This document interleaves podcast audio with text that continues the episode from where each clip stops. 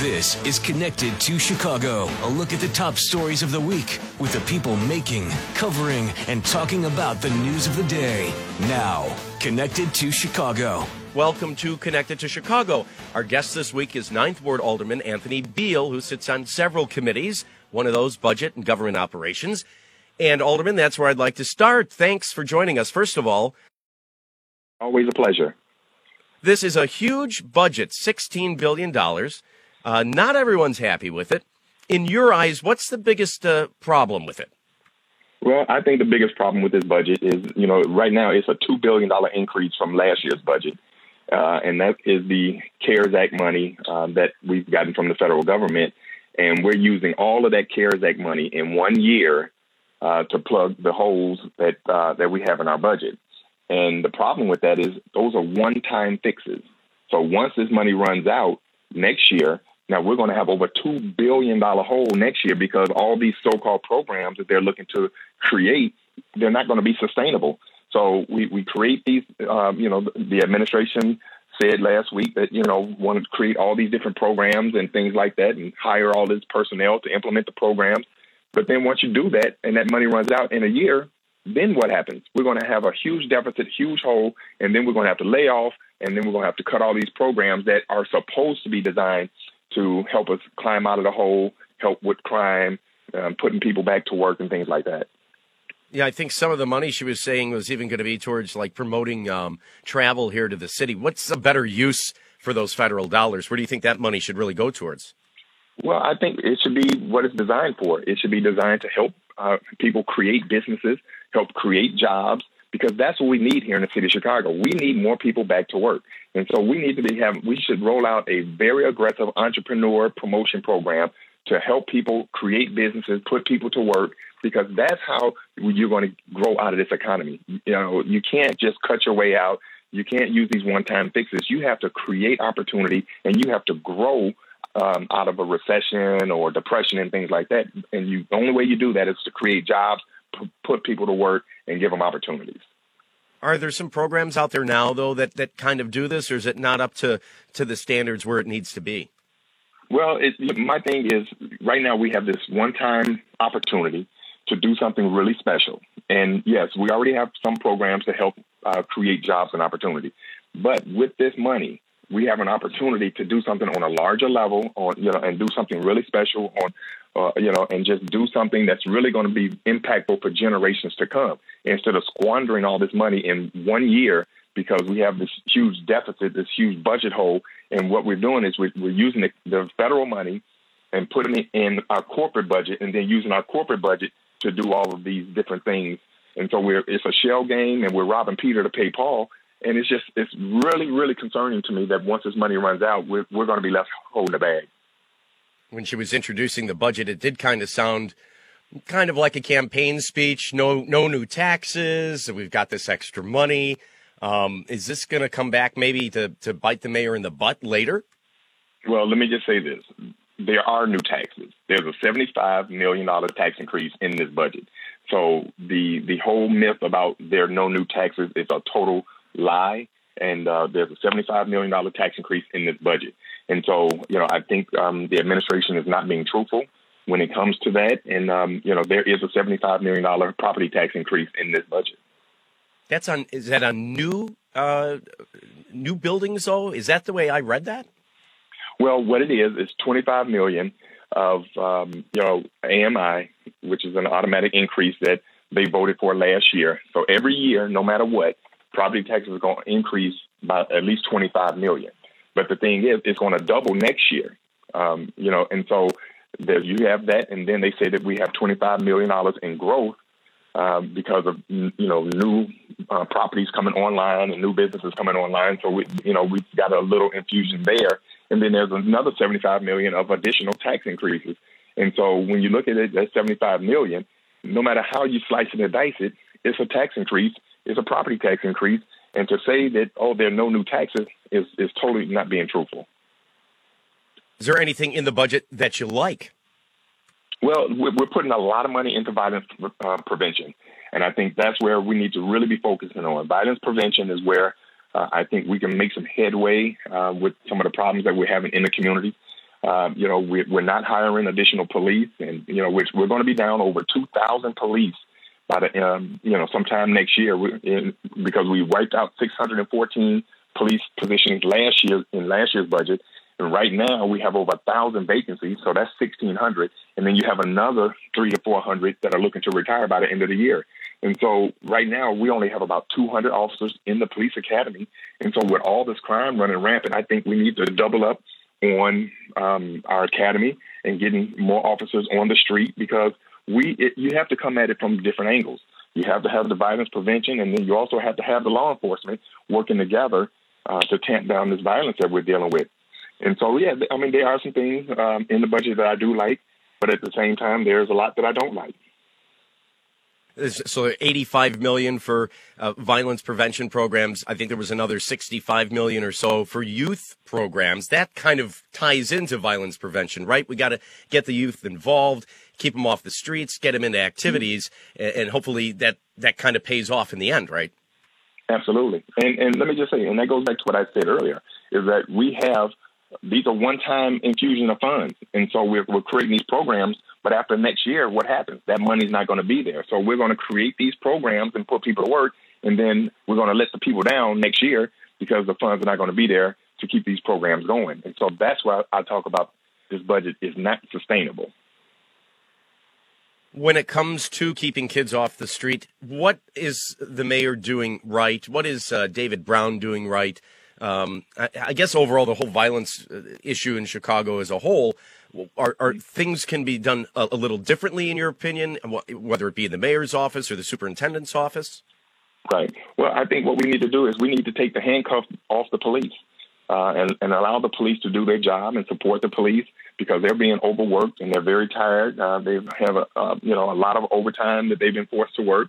Their days off have been forced um, to be canceled. And so I think what we need to do is look at how we're going to, um, you know, support them uh, moving forward. Now, I do appreciate the superintendent, um, you know, reversing course on that new uh, pilot program that he implemented that was a total disaster, and now he's backing up and changing that. Uh, that you know that new unit he created and put a thousand officers and took all the officers out of the community and moved them downtown, and you know that just didn't work because right now I'm I'm about 120 officers short in my district out here on the south side. And if, if I'm short, that means the rest of the city is short. And so that's why we have to we have to take the handcuffs off the police, allow them to do their jobs.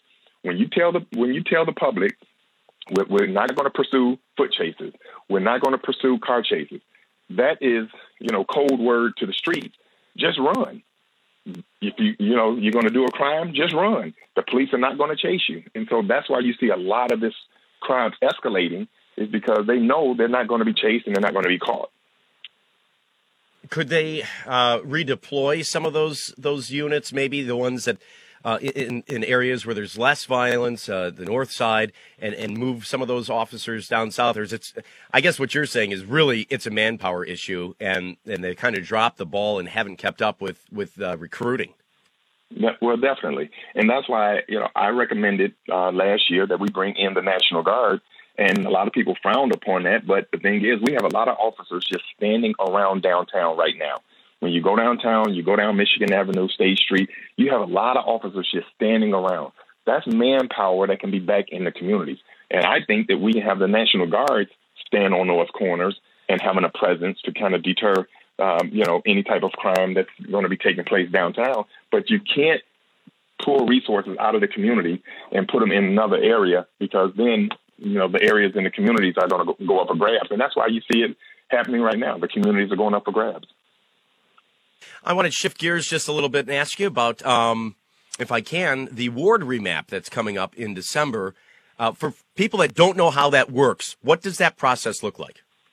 Well, that's when all the aldermen go into the room and uh, individually and then uh, collectively in groups, uh, in regions and things like that, and we start redrawing the lines based on the census count and the population.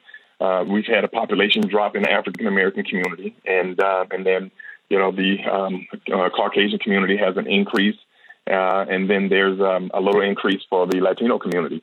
And so when you look at that, you have to start changing the ward boundaries and and, and make sure that each communities are represented uh, in those ward uh, boundary remaps. And so we're we're changing that. We do this every 10 years, and it's a very strenuous, very stressful process because nobody wants to give up anything. And of course, you know, everybody wants to give up the stuff that they don't want and that nobody else wants. so right. there are areas, you know, so, you know, you have people trying to offload the stuff they don't want. And, uh, you know, but it's, it's at the end of the day, we, we tug and we fight and we go through it. And, but at the end of the day, after the, after the map is passed, then uh, we really go back to being, uh, you know, very strong colleagues and moving, trying to move the city forward.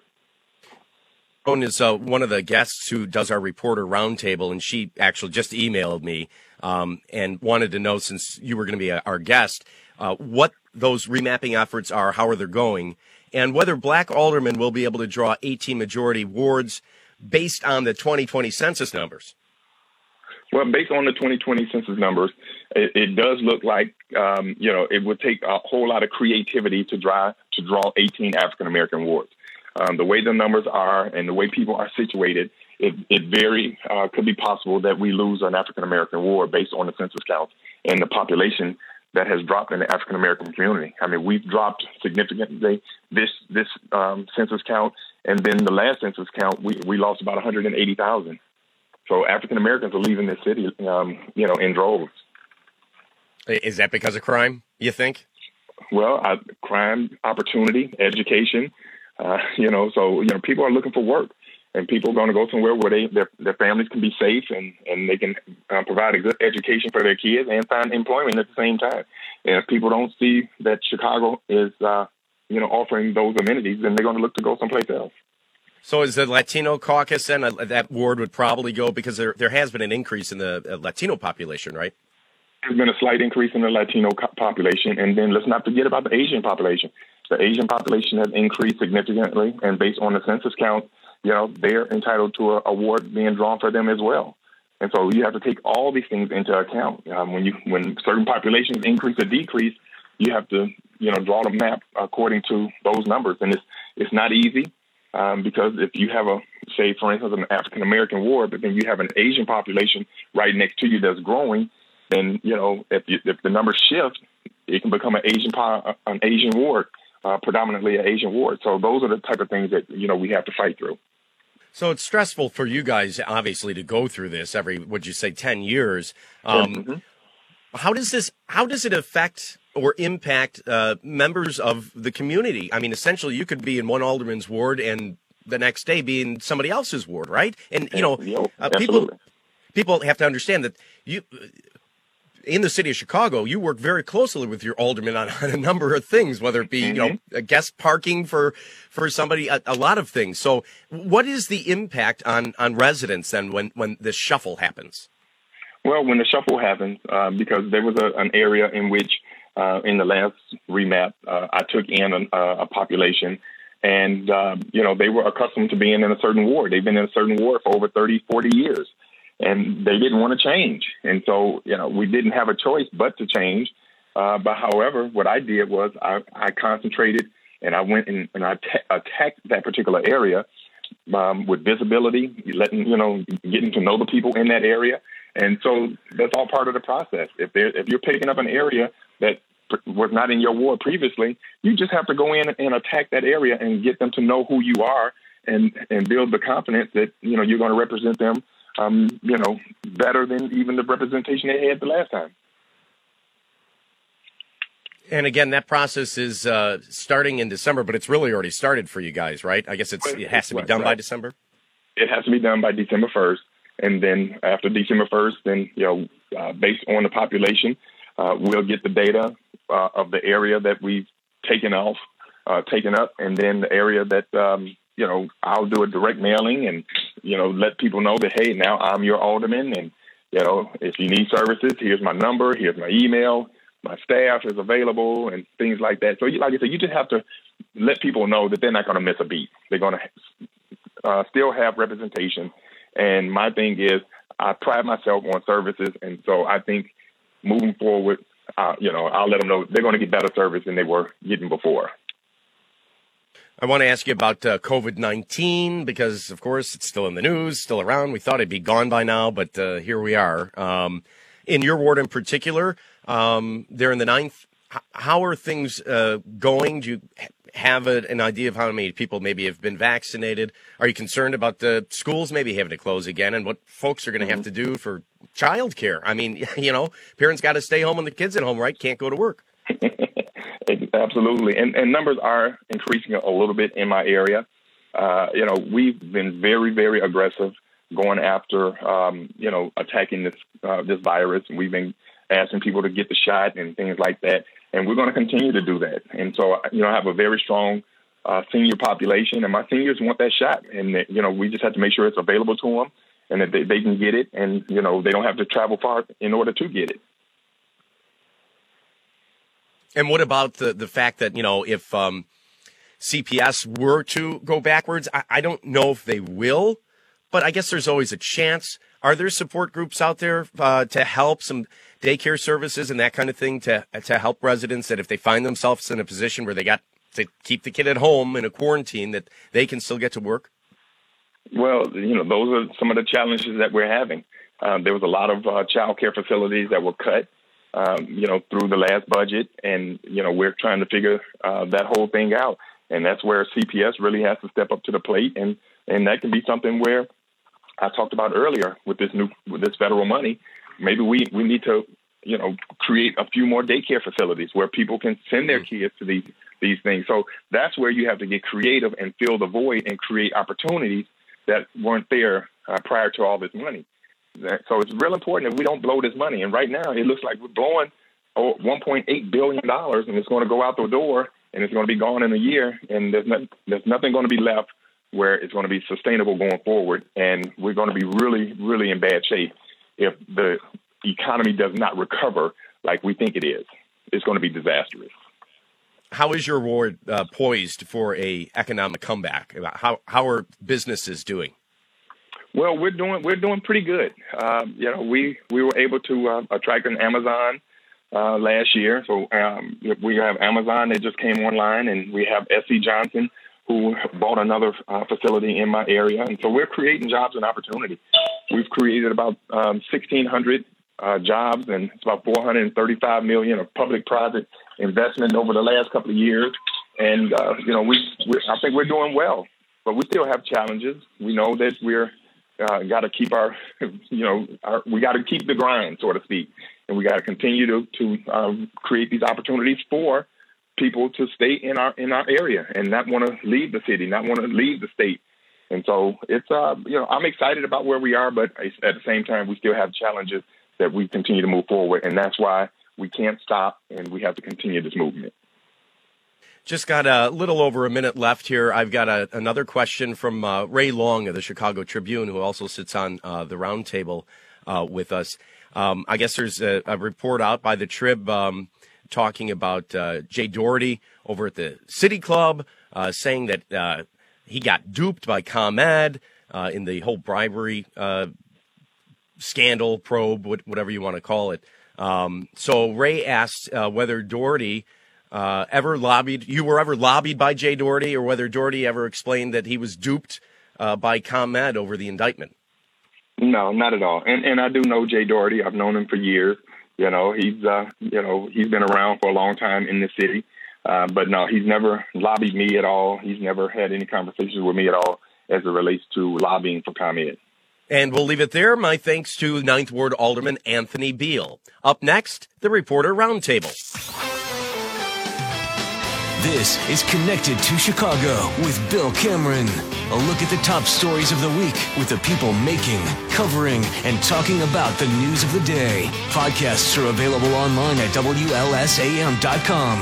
And welcome to the Reporter Roundtable part of the program where we welcome in Ray Long of the Chicago Tribune, Lynn Sweet, Washington Bureau Chief of the Chicago Sun-Times, Heather Cherone of WTTW Chicago Tonight, and Greg Hinz of Crain's Chicago Business. Well, really big story here in Chicago this week. The Bears with a possible move to Arlington Heights. Greg, I read your story in Crain's. Uh, you're saying not so fast, right? Well, I think that uh, the Bears clearly made the point that this is serious. If you remember when uh, when word first leaked out in June that they were thinking it as the mayor blew it off and said, "Oh, this is just a bargaining position." No, I don't think this is a bargaining position. And yeah, I think uh, if this well could happen, the odds are probably uh, at least fifty-fifty, maybe somewhat better than that, uh, that it will. But it ain't a done deal yet. Um, uh, for three reasons that I think. Uh, one, I want to see if there's any blowback in Arlington Heights. I mean, the initial reaction was pretty good, but uh, uh, but effectively they're turning a a nice uh, a nice uh, area that's pretty empty and had occasional horse races into a huge entertainment complex. This isn't just going to be tailgating four or five times a year. This can be real and serious intense use of that property. And I want to see how the neighbors go for that. They may not. Uh, they may not like all the traffic. I want to see how they're going to pay for it this term, this team, the, the McCaskeys have always been very conservative. They're going to either have to dilute their ownership share or, or or take on a whole bunch of debt, and those are not the kinds of things. That's not the kind of risk taking that the, the McCaskeys or the Bears are known for. And three, I want to see if Mayor Lightfoot uh, comes up with an alternative. There's uh, there's some stuff she can do, maybe a lot of stuff she can do. But her initial reaction was kind of, well, I don't know. I got to worry about taxpayers. And she almost seemed defeatist. That's the word I used. I think the word the Sun Times used to describe her stance. Let's see if she gets engaged because she has as much to lose here as anybody. No mayor wants to be known as the mayor that lost the Bears.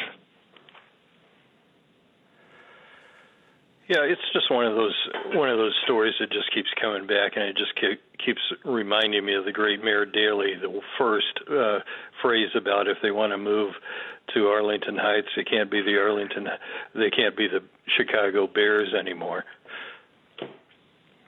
Yeah, they'd have to go along with I the. I think they have they have uh, federal protection on the name. They own the name so they can be the Chicago Bears. well, there you go. So they may have out they may have outwiggled it, everybody here, and and I agree with Greg that it, this one seems uh, serious. So um, there's multiple cards that can still be played, but um, will the mayor step up? And of course, yeah, I think. Uh, didn't the governor say that there would be no um, no no state help for for something? It, certainly not like uh, Comiskey, where you know uh, the state uh, the, uh, sports board would uh, do that. There, there's going to be no help at all, right? Well, he he basically said, you know, Lightfoot and the uh, Arlington Heights folks are going to have to figure out how to uh, get this funded. And the question is whether local taxpayers uh, will have a piece of that or not to build a, a stadium for the Bears. And um, I, you know, I covered the last time that they um, built, that they got the money and financing for the uh, Chicago Bears Stadium that that is now inside Soldier Field. Uh, folks call it a saucer-shaped field field now, but the I mean, there was great reluctance then. There was a lot of skepticism, especially from downstaters, and uh, I don't believe the the uh, bills have all been paid off from the last one.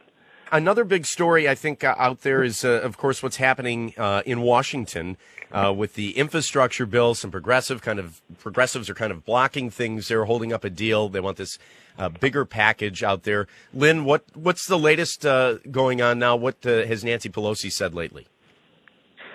Well, as we speak on Friday afternoon, the fate of this package is uncertain. President Biden went up to the Hill to talk to the Democratic caucus. It only takes three members in the House to say no to cause uh, to defeat a measure, and of the progressives that are uh, trying to use this bill on infrastructure to leverage for a larger, broader bill.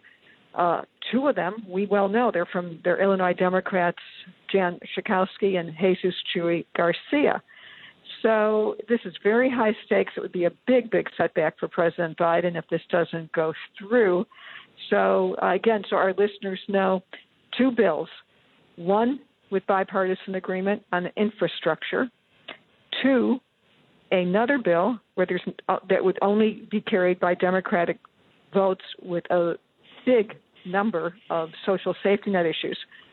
In the Senate, where it's 50 50, every Democrat has to stick together. So, two senators who don't support it, Kyrsten Sinema in Arizona and Joe Manchin in West Virginia, right now hold the keys to both bills because the House progressive Democrats don't trust them and think that they wouldn't vote yes on the second bill. It's also called the reconciliation bill.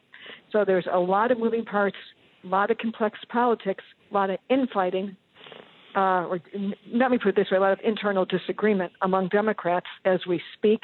I'm making no predictions how this will turn out, except as Jan Schakowsky said, and I, I quoted her at the end of my column today never bet against Nancy Pelosi. Mm. And and they did pass a continuing resolution as far as keeping the government open, right? That happened this week. Yeah, yeah, yes, that happened. Uh, so that's one crisis averted.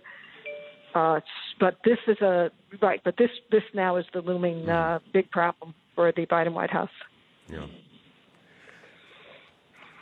Um, I wanted to address uh, COVID too, because that's uh, again in the news uh, today. As we're recording this, is the last day for uh, Chicago employees that are mandated to get the uh, vaccine to get it in order to be fully immunized by the time the 15th of uh, October comes around. And I guess we've we've heard from the mayor, Dr. Arwady, CPS also coming out. The new CEO Pedro Martinez says he's going to start working on on improving schools. Heather, you uh, have been covering this. What is the latest? What what first? What is coming out of CPS? What is uh, Pedro Martinez saying that he's going to do? Well, he started on Wednesday, and you want to talk about a baptism by fire. That's certainly what he's going undergoing uh, as he starts his new position.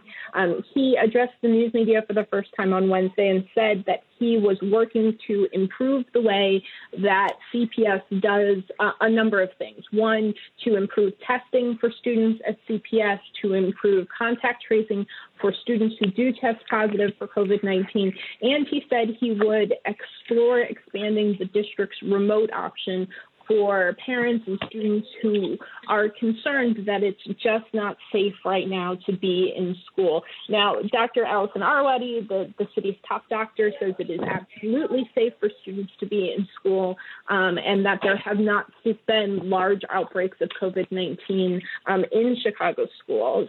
Um, how, however, um, it's really not clear, sort of, what will happen um, after the vaccine mandate goes into effect, which um, start, which takes effect October 15th, as you said, and applies to city employees as well as CPS employees. It's not clear how that will be enforced. Um, or whether um, employees will have an opportunity to test routinely for some period of time after that deadline passes. I've asked the mayor's office for clarification on that and not heard back. Yeah, Nick, uh, as, as has been the case with uh, with CPS and COVID from the beginning. Uh, this rollout was frankly kind of a mess. Uh, they promised testing hasn't been available. Uh, the, the teachers union is is is uh, just you know chomping at the bit to bite their heads off every mm-hmm. time they do everything. It's not been it's not been a uh, a smooth rollout. That having been said, if we take a step back. Uh, the numbers, both statewide and citywide and nationally now, seem to be improving in uh, in a pretty rapid fashion. Um, uh, we've seen it be through this wave, uh, or, uh, I say that advisedly, uh, and that's probably because it's something like 80% of qualified adults in Illinois have received at least one COVID vaccination as of today. That's that's not herd immunity, but it's sure a, a major step in that direction. And the question is whether whether because of mandates and continuing public pressure, those numbers to continue to rise. So then we have when we have the next little bump, and we undoubtedly will have one sometime during the winter, it'll be small. But uh, but uh, despite the despite the eternal angst at uh, Chicago Public Schools, there is some good news out there. Is this going to make uh, the teachers union maybe step back and say, okay, we can deal with with this new superintendent, this new CEO? Is, is that some of the thinking, Greg? Um, I the, that would surprise me, Nick. Uh, this uh, uh, this teachers union seems to always be looking for an excuse to fight rather than an excuse to work things out. Sometimes they have a point, but they're awfully antagonistic, and frankly, I suspect a lot of Chicagoans are sick to death of it. Yeah. Ray had a good piece uh, in the Tribune about uh, former City Club president Jay Doherty. A lot of folks know him. Um, he was swept up in the whole ComEd uh, probe, and uh, I guess Ray, I learned a lot of interesting things about uh, about the whole thing, the overall picture. You had like ten stories punched into one there. Um, but what? So what's what's with te- the text messages? Uh, Jay was exchanging text messages with the mayor, right?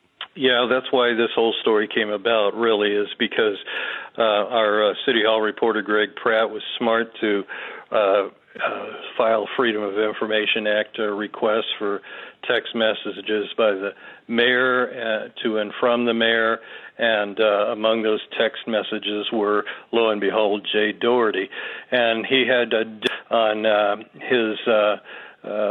Doings with ComEd and the allegations against him.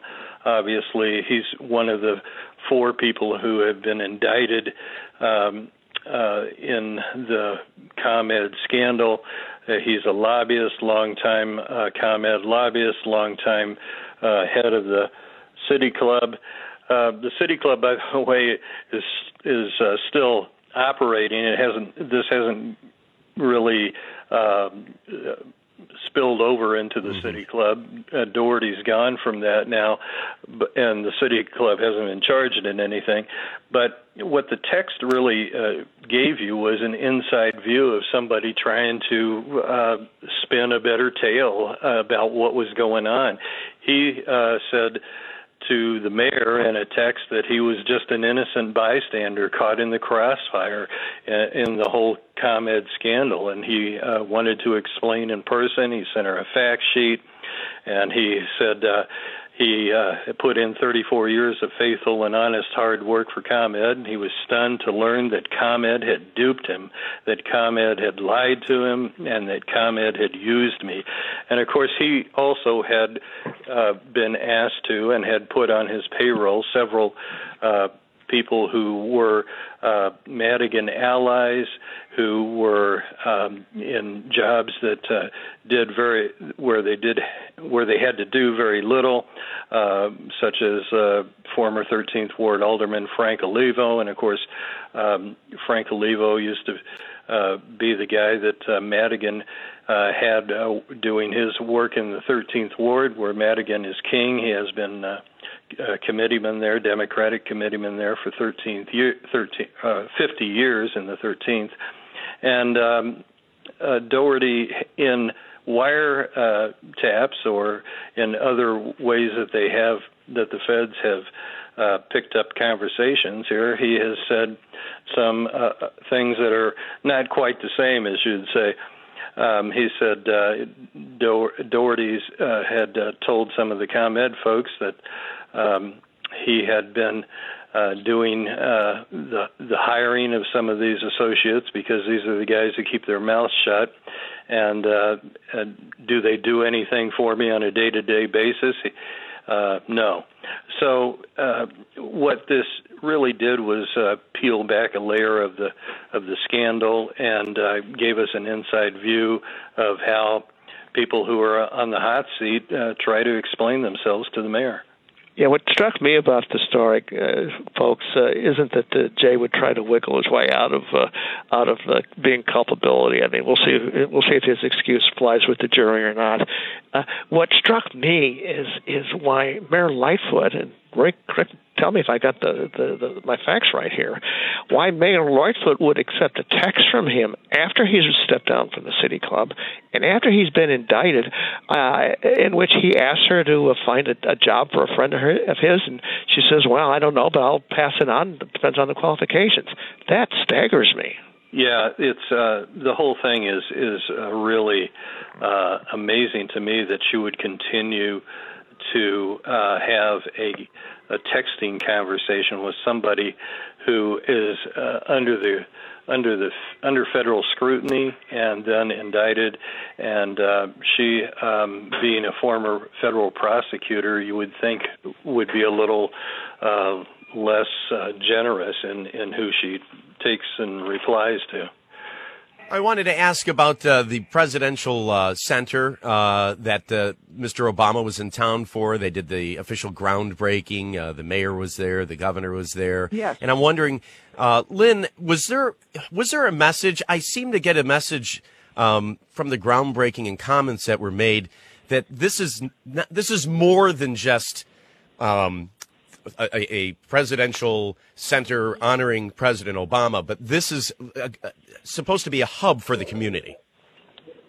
Well, as, they have said, all uh, this is a big piece of the Obama post-presidential uh, portfolio, where they will train, as they say, the next uh, generation of global leaders. So there's four buildings on the complex: the museum, which will be homage to uh, the life and times, and the times before the Obamas, the times that led to the election of the nation's first black president.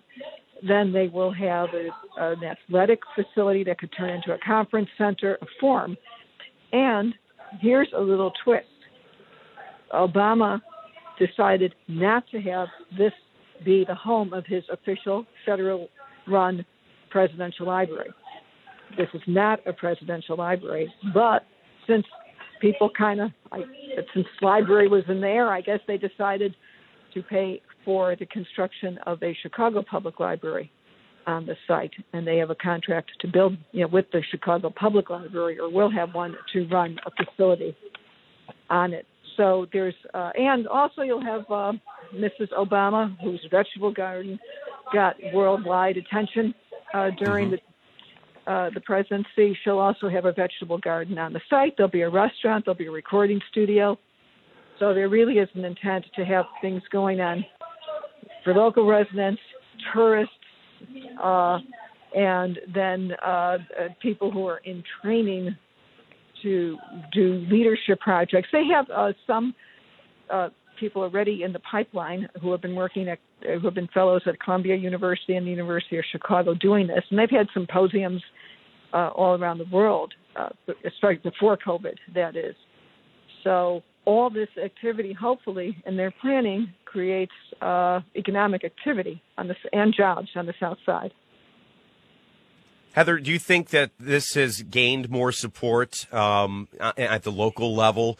Uh, do you think that w- with all these kind of different amenities, I'll call them, that they're going to have there, is is support uh, gaining there for some on the on the south side there in Jackson Park, where a lot of them were saying, "Hey, we need this we need this community agreement first. Well, it, there is a community agreement, and it was one that was resisted under. It was resisted by former Mayor Rahm Emanuel as well as the former president, uh, but pushed through under Mayor Lori Lightfoot and Alderman Jeanette Taylor, who represents Woodlawn, um, and that has some provisions in it to perfect protect longtime residents and to ensure that affordable housing is built on the numerous vacant land that is around the center. So it will really uh, you know, we are about to see whether that was enough. Uh, I think concerns remain that it will accelerate gentrification in Woodlawn. Uh, there are also concerns about the number of trees that had to be removed for the center. Now the center is going to replant, you know, just as many trees and, you know, plant more. But um, I think, you know, in most of the city, uh, the plans for the Obama Presidential Center have been very popular, although I think there were questions about why Jackson Park. Um, but it sailed through the city council, and I know that Mayor Lightfoot was excited to sort of preside over the, the groundbreaking, even though it was somewhat muted by COVID 19 concerns, as well as the desire to avoid uh, any protests from parks advocates who are still suing to stop the construction, even though their attempt to um, get a Supreme Court order to stop it uh, failed uh, several months ago. Yeah, the case is still pending on appeals, and there's a hearing in uh, federal appellate court in Chicago on November 30th. Okay, so keep an eye on that. Just a minute left. And Greg, uh, you had a story in Crain's that I wanted to address. Kind of a shakeup of sorts for Metra. A lot of people rely on Metra, and this is between Metra and Union Pacific, right? Yeah, this is inside baseball, but it potentially affects riders. Uh, uh, UP uh, runs uh, most of the a good about half of, of Amtrak's lines, all the old former Chicago Northwestern stuff. And uh, the problem for Metra is UP wants to get out of the, out of the passenger business entirely. They want to focus on, on freight, so they're telling Metra to take over operation just like you do with the with the electric lines, for instance. Uh, and uh, uh, the, they stare at each other and yell at each other, and lawyers filed suits back and forth. Well, in in federal court a few days ago, about a week ago, as we as we as we record this, the federal court course, decided for UP. They essentially said, Metra, if they want to go, you can't force them to stay. Now they're going to have to work out a separation agreement. Everybody insists it's going to be fine. There's going to be no inconvenience to riders, but we'll see. Until it's done, it's it's done. But it is it is going to be different. Uh, if if you ride uh, the, the the line to Elburn or Kenosha or whatever, you're going to have a new uh, new operator sometime soon. Hmm. Well, we're going to have to leave it there. My thanks uh, to everyone who joined us today. Ray Long of the Chicago Tribune, Heather Cherone of WTTW Chicago Tonight, Lynn Sweet of the Sun Times, and Greg Hinz of Crain's Chicago Business. Up next, Lauren Cohn. You're listening to Connected to Chicago on WLS. This is Connected to Chicago. Podcasts are available online at WLSAM.com. I'm Lauren Cohn for Connected to Chicago, and several Chicago aldermen are calling for the city to mandate proof of vaccination for people visiting public indoor settings. Joining me is 32 Ward Alderman Scott Waguespack. Thanks for being here. Thanks for having me. Why are you supporting the effort?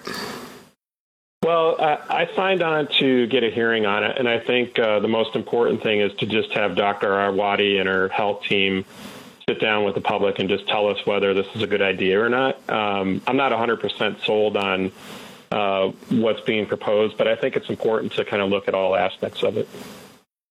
What's your biggest concern as we move forward in this pandemic? Well, I think the uh, the biggest concern for me is just making sure that uh, businesses have the option. You know, if they um, if they have strict requirements um, that's great for either mass or vaccinations. We, we do see some businesses doing it, but where we might not have it or we don't have government offices doing it, that we take a little bit um, more effort to make sure that people either have the proof of vaccine or you know that we're really pushing masking requirements to kind of knock out this thing once and for all. We do have mask mandates in the city and across the state, but there are plenty of businesses. I've been in them where they're still ignoring those, even in, in businesses like health clubs or, you know, stores or companies where they're requiring people to be vaccinated. You walk in and you see a lot of people not obeying by the mask mandates. How do you get people to wear them if these businesses won't enforce rules set by the city and the state? Well, uh, you know, one way is a mandate, but again, uh, like you said, even with the mandate, people are ignoring it. I think that we have to continue to keep pressure on uh, the PR campaign to to make sure that people know the healthcare risk of this and it, it's this is a very difficult thing. I think we we see a lot of people second guessing and you know getting sick and really looking back and saying, "I wish I would have worn a mask. I wish I would have got the vaccine," and that is really doing a lot of damage to the healthcare system. So I think we have to look at it from the economics as well and just tell people. Um, you know, we, we need to take these steps because of uh, not only the economics, but the health of everyone involved. So it, it's a difficult task. Do you agree with some uh, public officials who've come out and said that this is a pandemic of the unvaccinated? Um, n- not entirely, because what we are seeing is some people with the vaccine uh, end up with the either the variants that are out there or it's breaking through those. So every human being has, uh, you know, a different body and a different reaction to it. So I think that's not 100% true, but I think it's important to know that the vast majority of people getting the vaccine are okay. It's just again, it's um, it's it's a this is something that none of us have really seen before. I mean, I spent a couple years working in hospitals in Africa. I went through and, and saw different types of viruses. And uh, I think you know we we didn't see this coming at a global level like this, but um, I think it's important to make sure that everybody takes every effort they can to, to minimize it and mitigate it. Alderman Scott Waguespack, thank you so much for joining me. And I'm Lauren Cohn for Connected to Chicago. Connected to Chicago, a production of WLS News. Podcasts are available online at WLSAM.com.